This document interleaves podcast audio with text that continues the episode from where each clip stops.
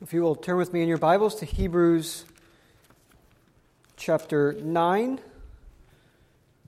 Hebrews chapter 9.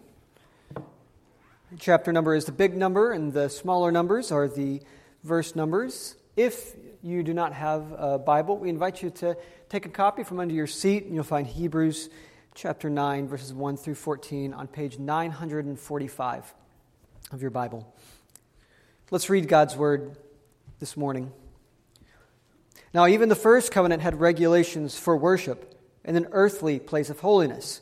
For a tent was prepared, the first section, in which were the lampstand and the table and the bread of the presence. It is called the holy place. Behind the second curtain was a second section called the most holy place, having the golden altar of incense and the ark of the covenant covered on all sides with gold in which was a golden urn holding the manna, and Aaron's staff that budded, and the tablets of the covenant. Above it were the cherubim of glory overshadowing the mercy seat. Of these things we cannot now speak in detail. These preparations having thus been made, the priest goes regularly into the first section, performing their ritual duties, but into the second, only the high priest goes, and he but once a year, and not without taking blood, which he offers for himself and for the unintentional sins of the people.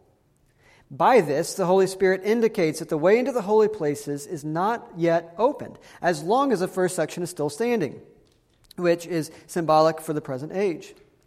According to this arrangement, gifts and sacrifices are offered that cannot perfect the conscience of the worshiper, but deal only with food and drink and various washings, regulations for the body imposed until the time of Reformation. But when Christ appeared as a high priest of the good things that have come, then through the greater and more perfect tent, not made with hands, that is, not of this creation, he entered once for all into the holy places, not by the means of the blood of goats and calves, but by means of his own blood, thus securing an eternal redemption. For if the sprinkling of defiled persons with the blood of goats and bulls and with the ashes of a heifer sanctifies for the purification of the flesh, how much more will the blood of Christ, who through the eternal Spirit offered himself without blemish to God, purify our conscience from dead works to serve the living God?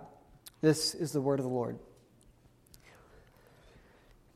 Perhaps all of us know that person, we'll, we'll, call him a better than person. Maybe it's someone you work with, maybe it's a relative, maybe it's you and it's, you know, it's like it's Monday morning, you come back into the office, you get back to work, you say, Oh my goodness, you won't believe this restaurant that my wife and I ate at this weekend. It was so good. Uh, the, the steak was so juicy. The appetizers were fantastic. The service was great. And that person, what do they say? Oh, you think that place is good? I've been to a better place. It's like, can't you just let me have this moment of having a good restaurant? Or maybe you just had the worst weekend of your life. Your dog ran away, your, your basement flooded. You just found out that your home insurance rates are skyrocketing and, and everything is bad. And you're like, oh man, I had a really rough week. You think your week was bad? You ought to hear about mine. Right? We all know the better than person. Whatever we do, whatever we have, whatever we've seen, it doesn't compare to what they've got. For good or for ill, they're better than us. And it drives us crazy, right? What do we want to say to that better than person? Sometimes we just want to say, shut up, I get it. And maybe after nearly a year and a half in preaching through Hebrews, when I've stood up here Sunday and Sunday and Sunday and said that Jesus is better, maybe you're like, okay, Clayton, I get it. We get it. Jesus is better. But if Jesus really is better, if Jesus is better than Moses, if he is a better prophet, if he is better than angels, if he is a better priest, if he is a better sacrifice, then that will change the way that we live. If Jesus is the better priest, as we've seen, and if Jesus brings us into a better covenant, a new and a better covenant, then that is going to change the way we live our lives. Church, we are living in the new covenant. We are living a life where Jesus is a better sacrifice, where Jesus is a better priest, where Jesus is a better temple, where he is better than Moses. And that is going to change the way that we live. As I was getting ready for this sermon today, it struck me that nearly eight years ago, the very first sermon I preached at Brainerd Avenue Baptist Church was from the text that I just read, Hebrews chapter 9. And I preached that text at the time because I was coming on to be the worship leader or the song leader, whatever you want to call the, what, what, what I, I do here. And I wanted to give a, like a rationale, a foundation for the way I think about worship leadership the way I think about what we do when we gather together on a Sunday morning. And I am convinced that Hebrews chapter 9, uh, from beginning to end of this chapter, and we'll do the second half of this chapter uh, later, that it is perhaps the greatest text in all of Scriptures, in all the Bible, that tell us about worship.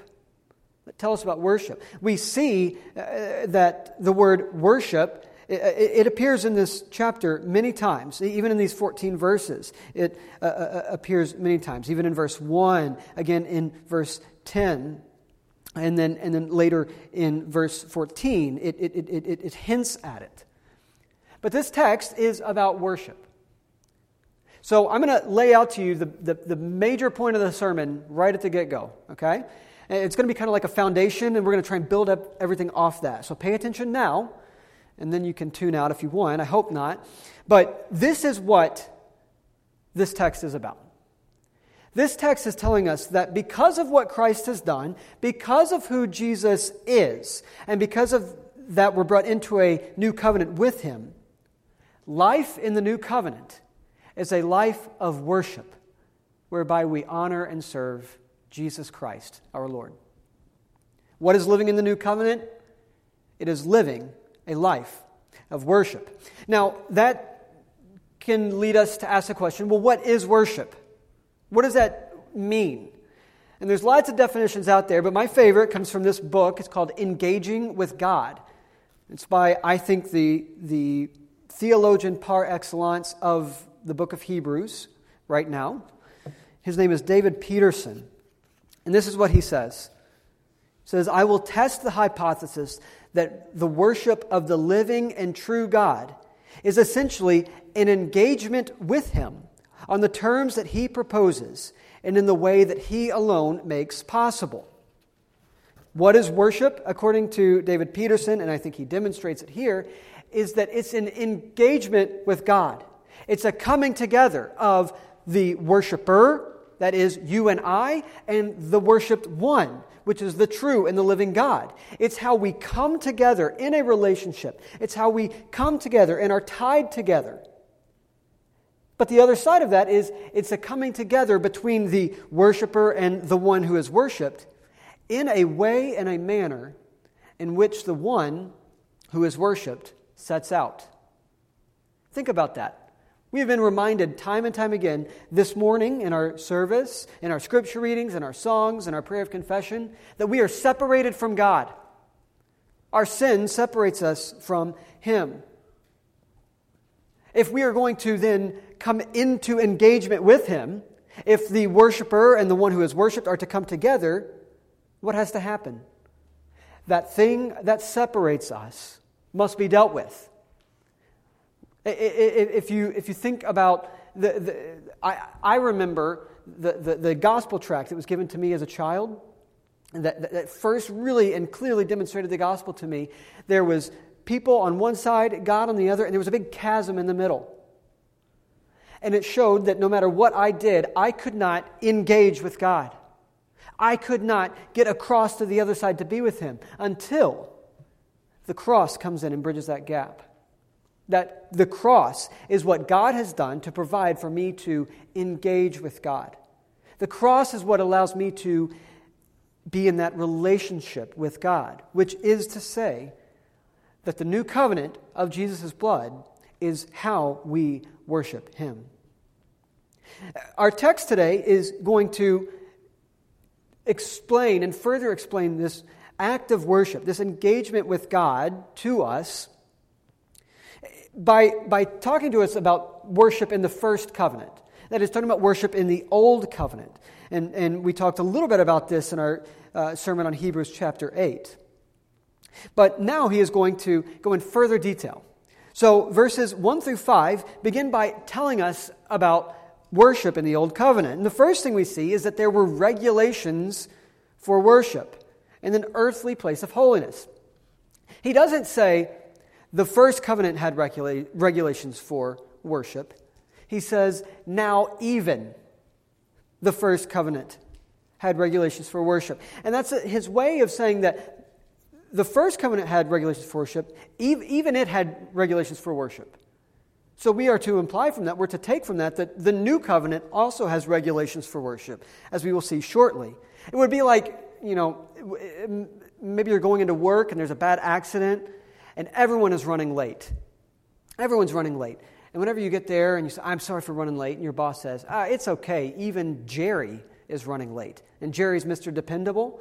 You know, it's, it's, it's a way of saying and comparing that the two covenants both have regulations for worship.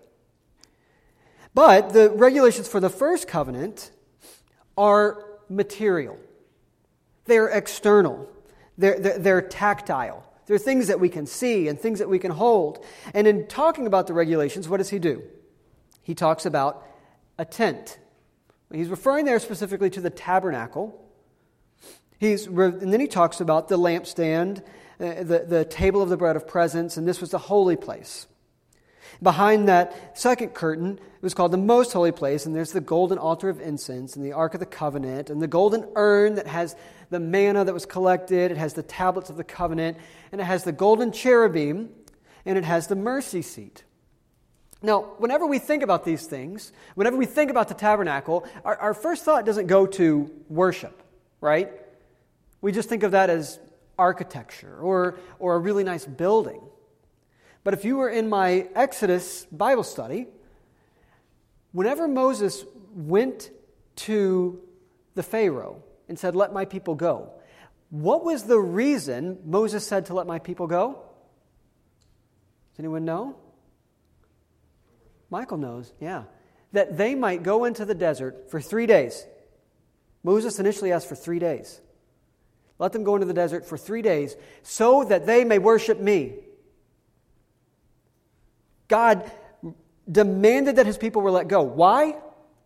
So that they might worship him. Pharaoh denies, he denies, he denies, he denies. He says, No, I'm not going to let them go. God demonstrates his victory. God passes over his people and spares them. And what do the people do? They go into the desert and they worship him. How do they worship him? They build a tabernacle. They build the tabernacle, they build all of the furniture. Uh, it, it says here multiple times that preparations were made. This is the work of the people was done so that the temple, or the tabernacle rather, might be constructed. Now, he kind of glosses over all of this here in, at the end of verse 5, where he mentions the tabernacle. He talks about all the different furniture in it, but then he says, Of these things we cannot now speak in detail. So, if you want a really detailed explanation of the symbolism behind all the different pieces of furniture, you're not going to get that today because Hebrews doesn't give us that. He says, you know what, I'm not going to talk about these things in detail right now. I think one of the reasons for that is that it gives us an early date of Hebrews. I think that Hebrews has an early date of being written. He doesn't need to tell these people what these things look like. Why? Probably because they have seen them in their lifetime and, or, or at least familiar with them in the temple. His, his main purpose here is not to say the, the symbolism of the, uh, of the lampstand and the altar of incense, although those things do have symbolism. But suffice it to say, he wants them to conjure in their mind the image of the tabernacle and the temple. Now, the tabernacle and the temple, as Eric alluded to earlier, if you were in the Old Covenant and you saw it, what would be your first thought? Your first thought would be that is where the presence of the Lord dwells. That is where the presence of the Lord dwells. And that is because as you study what the tabernacle looked like, as you study what the temple looked like, you begin to understand that it was made to look like the heavenly places. Think about it. You have large curtains, large panels of fabric that are made with deep purple, dark purple fabric. And sewn into it are images of stars in golden thread. And then what the curtain was hanging on were little polished brass rings. And those brass rings hung around the rods. And what held those rods up were columns and pillars and supports. And on top of those were burnished gold. And as the light from the fires of the people of Israel would hit the light and it would reflect off of all of these beautiful things, what did it look like? It looked like the night sky. It looked like the heavens up above where God dwells. About a year ago, we took Gwen and Lucy and Corey and Utero to a camping trip. We went to Turkey Run State Park in Indiana. And in the little park ranger station, they had a, I'm just going to call it an old school planetarium. You know the ones where you go in the room and they uh, try to make it as dark as possible, and then they fire up that machine, and it takes it like 10 minutes to get warmed up, and then it projects the light of the stars up on the ceiling. And the, the park ranger was was uh, taking us through the constellations that we can see in the night sky. And we're like, oh, that's neat, look at that. And it would move across. And it was really neat. We learned a little bit about astronomy and, and, and the night sky. But then that night, once we got dinner all cleaned up, once everything is set, what did Gwen and Lucy want to do? They didn't want to go back and look at the planetarium. They wanted to go out and they wanted to sit with our backs on a park bench looking up into the sky. And it's amazing how much brighter those stars were. It's amazing how much grander the sky was, how much wider it was. You see, the planetarium was pointing us to the night sky. But that night, we got to take in the night sky. In the same way, the tabernacle was a little bit like a planetarium. When you look at it, you are to be reminded of the heavenly places and in fact, in Acts chapter 7 and Acts chapter 17, again in the Psalms, we are reminded time and time again that the Lord does not dwell in a place that is built by human hands. Where does He dwell? In the heavenly places. He dwells above the skies. The author of Hebrews, and in fact, Moses, whenever he built the temple and the tabernacle, as we will see later, after the pattern that he was shown, it was to remind the people that God dwells far away from us. He dwells in the heavenly places. But the next part about these regulations, in verse 6, these preparations, these things that you have done, these works that you have done, these works of your hands, those having been made, what next? What is the other part of this worship? Well, the priests go regularly into the first section, performing their ritual duties, but into the second, only the high priest goes, and he but once a year, and not without taking blood, which he offers for himself and for the unintentional sins of his people. The symbolism of the priest going into the first section was that he might go there, they might go there. This was a, a great number of priests. They would go here and they would keep the altar of incense lit. They would keep all the lights burning. They would keep the table of the showbread filled. They were going in regularly. That is daily. They were going in here. But it was only the priests. It was only the priests. And in fact, he tells us that because this first section was still there, it indicates to us that the way into the holy place was not yet open. You could not get to the holy place. Why? because there was separation. There was this separation of the heavens. But not only that, the, the, the, the, high priest, he can only go into the holiest of places. How often? Once. Once a year, he offers sin, uh, sacrifice for his own sins. Right? The priests are good guys. These are the holy people of Israel. They're the ones set apart for service to God. And even he must offer sacrifice for his own sins but he must also offer sins for the people so that he might go into the Holy of Holies.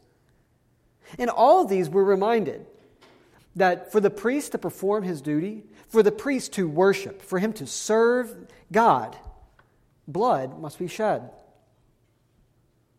You see, the, the, the, the, tabernacle and, and the, the furniture in the temple, those remind us that God's presence is there and that it is separated from us. But the second part of this, where the ritual duties must be performed and blood must be sp- uh, spilled and shed, it reminds us that the consequences of our sin are great and that we need a Savior, that we need atonement. We need to be made one with God. The Old Covenant reminds us that as long as it was still standing, we could not have access to God. Now, put that into context. What is Hebrews has told us, I think, four times already. It's going to tell us four more times as we study it. Says to draw near to God with confidence. Draw near to God. But what does the Old Covenant show us? We cannot draw near to God. Why? Because the earthly holy place remains standing. We are still separated from God. Now, I don't want us to think that whenever God gave the instructions for the tabernacle, remember, God gave the instructions for the tabernacle. God told Moses, God showed Moses what it was to look like. God gave Moses the instructions for how the blood was to be shed and the sacrifices that were to be had. God gave those. But they're a placeholder. They're a placeholder. Look in verse 9. According to this arrangement, gifts and sacrifices are offered that cannot perfect the conscience of the worshiper but deal only with food and drink and various washings. And l- listen to this regulations. It's that same word that's in verse 1. Regulations for the body imposed until the time of Reformation. That is to say, that the Old Covenant, yes, it was necessary. It was necessary for the priests to shed the blood of goats and calves and bulls to purify their bodies so that they might enter in. But these were regulations for the body, these were external. And none of these cleanse or perfect the conscience of the worshiper. Now, this word conscience was, was coming into usage about this time in, in, in, biblical Greek language. And, and what it really means is it means the deep feelings of guilt, the deep sense of guilt that we have for our sin. It's what's inside of us. The, the, the un, inability to cleanse our conscience was the inability to remove the stain of sin and guilt. This is not external, it's internal. Everything in the Old Covenant was meant to purify, was meant to cleanse externally, but it could not cleanse internally. All of these things were for the purification, for the cleansing of the body. But verse 11 begins to turn it, to give us great hope. Verse 11 is where we see this shift from what the Old Covenant gave to us, what worship in the Old Covenant looked like, meaning what engagement with God looked like in the Old Covenant, which was through a representative once a year through the shedding of blood, might go before the presence of God. But now, we have a new and a better high priest. And because his person and his work are better, our engagement with God is thus better. Let's read verses 11 through 14 again, and then we'll unpack them together. But when Christ appeared as a high priest of the good things that have come, then through the greater and more perfect tent, not made with hands, that is, not of this creation, he entered once for all into the holy places not by means of the blood of goats and calves, but by means of his own blood, thus securing an eternal redemption. We'll pause right there and unpack this. But what the author of Hebrews is telling us is that Christ has come, he died, he shed his blood on the cross for us, and that he is the one who brings us the good and the greater things that are to come. Because Christ didn't just enter into the holy place at the temple. We know, in fact, that he did not bodily go into the Holy of Holies. He wasn't allowed, he could not have. But what we do know is that Christ has gone before us into the heavenly places. That is, before the throne of God. Jesus, by means of his own shed blood, has become a perfect sacrifice and he has entered the tent, the perfect tent, not made with hands, that is not of this creation. Now, this phrase, not made with hands, uh, not of this creation, is used repeatedly throughout the Bible. Again, it's used in Acts chapter 7 and Acts chapter 17, where Stephen in 7 and Paul in verse 17 are pointing us to the reality that the kingdom of Christ is not of this world. It's not something that's made with human hands. It's not a flashy building. It's not, it's not a gaudy structure. It's not even a powerful organization that, that looks good on paper. But it is internal. The kingdom of God is the church, it is us, it is you and I. And that reflects back to Daniel chapter 2. Perhaps you remember Daniel chapter 2 where Nebuchadnezzar had the dream and there was a statue, and it was made of the four different metals. And we're always trying to figure out well, what are the different metals? Which of the kingdoms are the different metals? Is it Rome and, and Persia, and is the United States one? Of Whatever.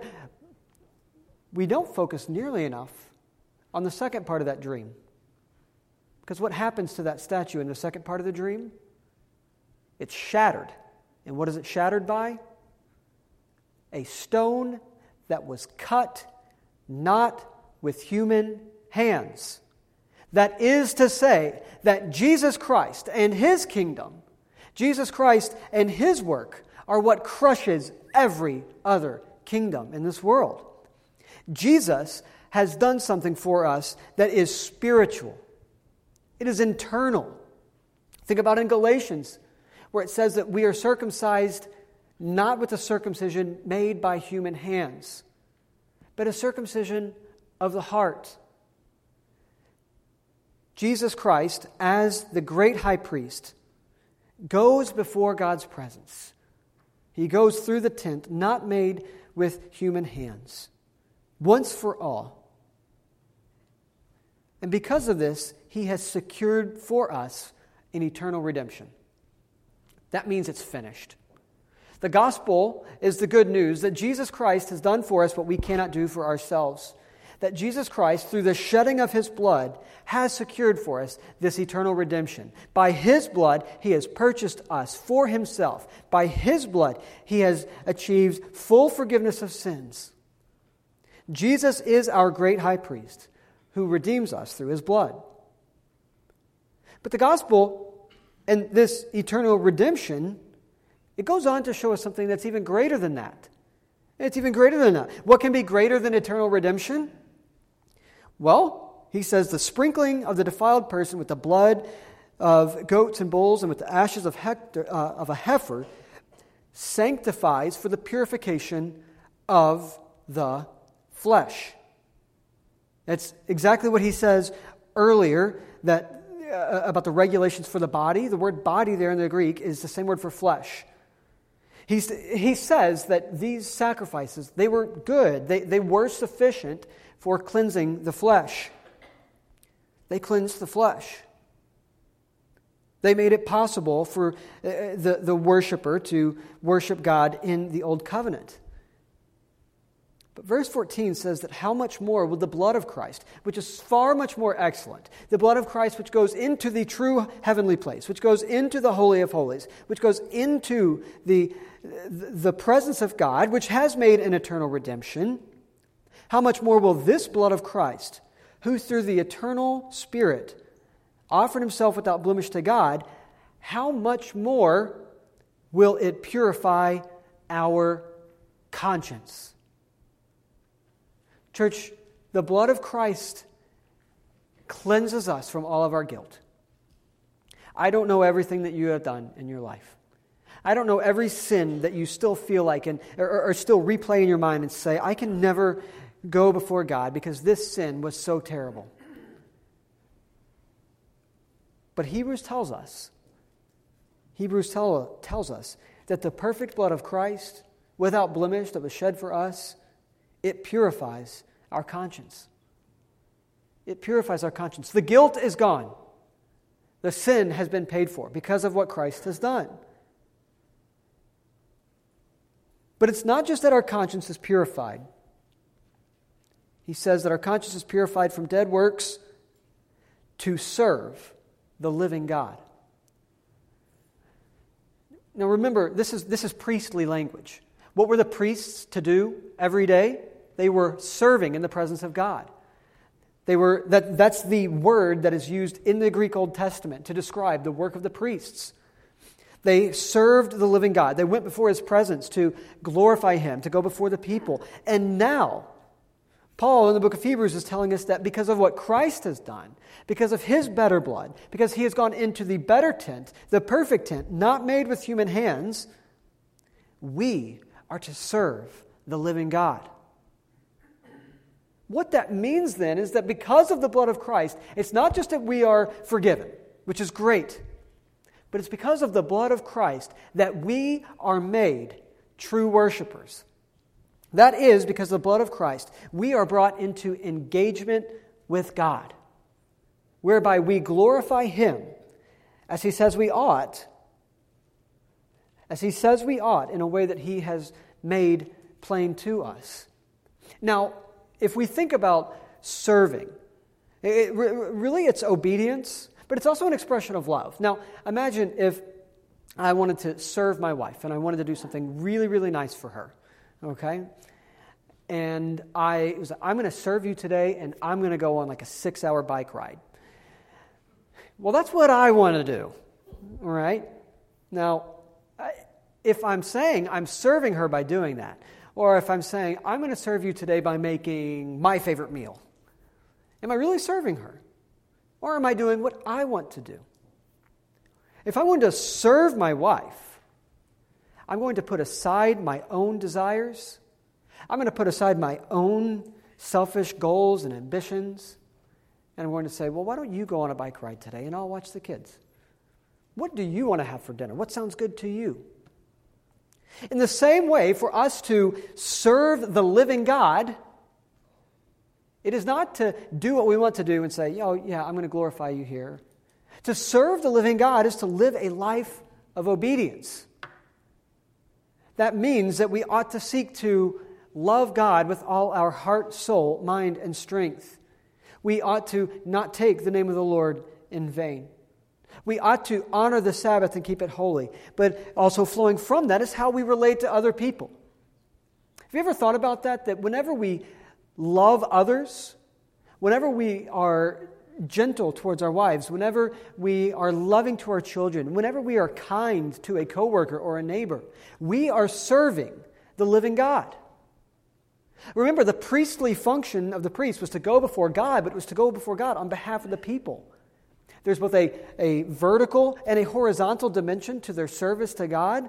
In the same way, our worship has both a vertical, where we honor God, and a horizontal dimension, whereby we serve and we love others.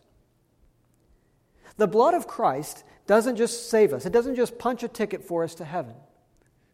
The blood of Christ purifies our conscience from dead works to serve the living God. The blood of Christ makes us worshipers. It makes us those who serve the living God. Now, this is important to understand that true Christian worship, and, and, and David Peterson outlines it so, so beautifully in this book. But in talking about the book of Hebrews, he says this Hebrews presents the most complete and fully integrated theology of worship in the New Testament. All the important categories of the Old Testament thinking on the subject, like sanctuary, sacrifice, altar, priesthood, and covenant, are taken up and related to the person and work of Jesus Christ. More than any other New Testament document, Hebrews makes it clear that the inauguration of the new covenant by Jesus means the fulfillment and replacement of the whole pattern of approach to God under the Mosaic covenant. The writer proclaims the end of that earthly cult, or that earthly practice of worship, by expounding Christ's work as the ultimate heavenly worship. Hebrews is telling us in this passage that because of what Christ has done, our entire life is going to look different. The entire way by which we relate to God, we engage with Him, is different. So when we think about worship, we ought to think about it, I, I, I think, really in two primary ways. And we tend to kind of oscillate like a pendulum between the two. One, we think that worship is, is just, you know, coming to a service and singing three songs, maybe giving a tithe, hearing a prayer, and then that's it. And then the rest of the week, that's all good. But what did the priests do? They went only into the presence of God, only to serve Him once a year. But what about the new covenant?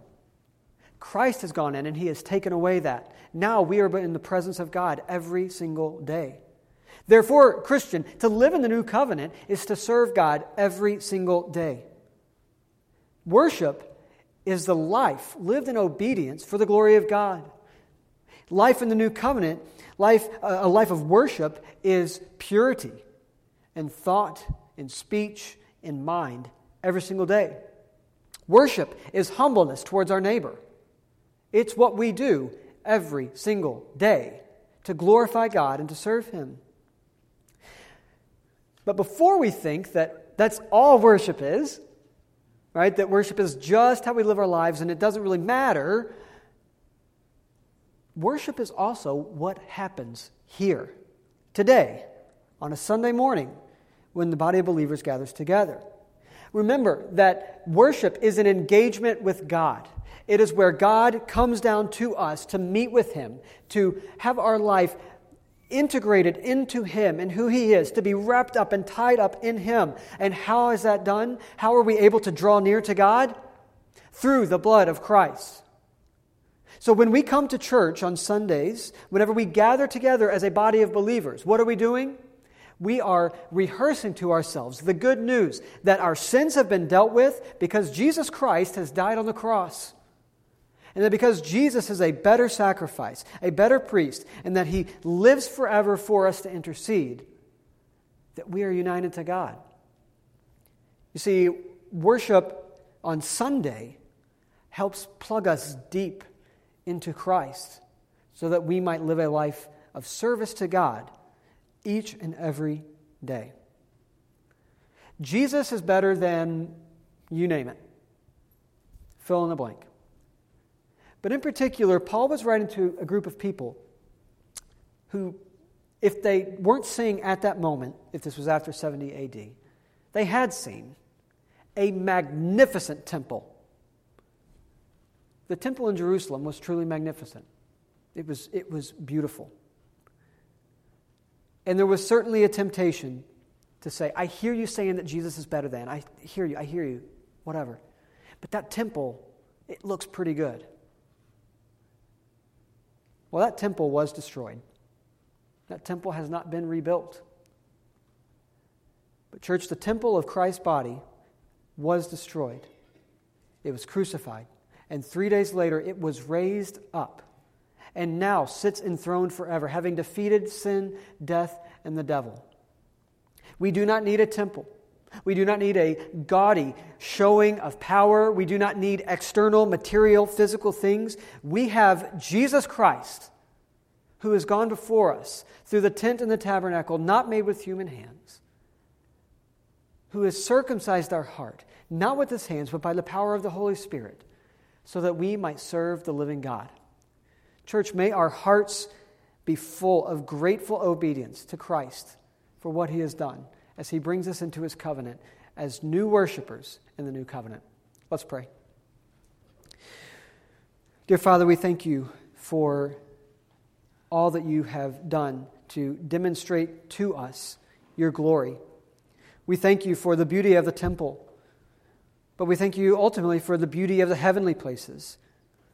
We thank you that while we know that we are separated from you by those heavenly places because of our sin, we thank you that Christ is a great high priest who shed his own blood so that we might be saved. And he shed his blood so that our consciences might be sprinkled, might be purified. And he shed his blood so that we might serve you, be brought to life, and no longer have dead works, but now have hearts that are living to serve the living God. I pray that as people see us as believers, that as people see us as members of Brainerd Avenue Baptist Church, that they will see those who are true worshipers, those who go before God those who have engaged with God because of the work of Christ. It's in His name we pray. Amen.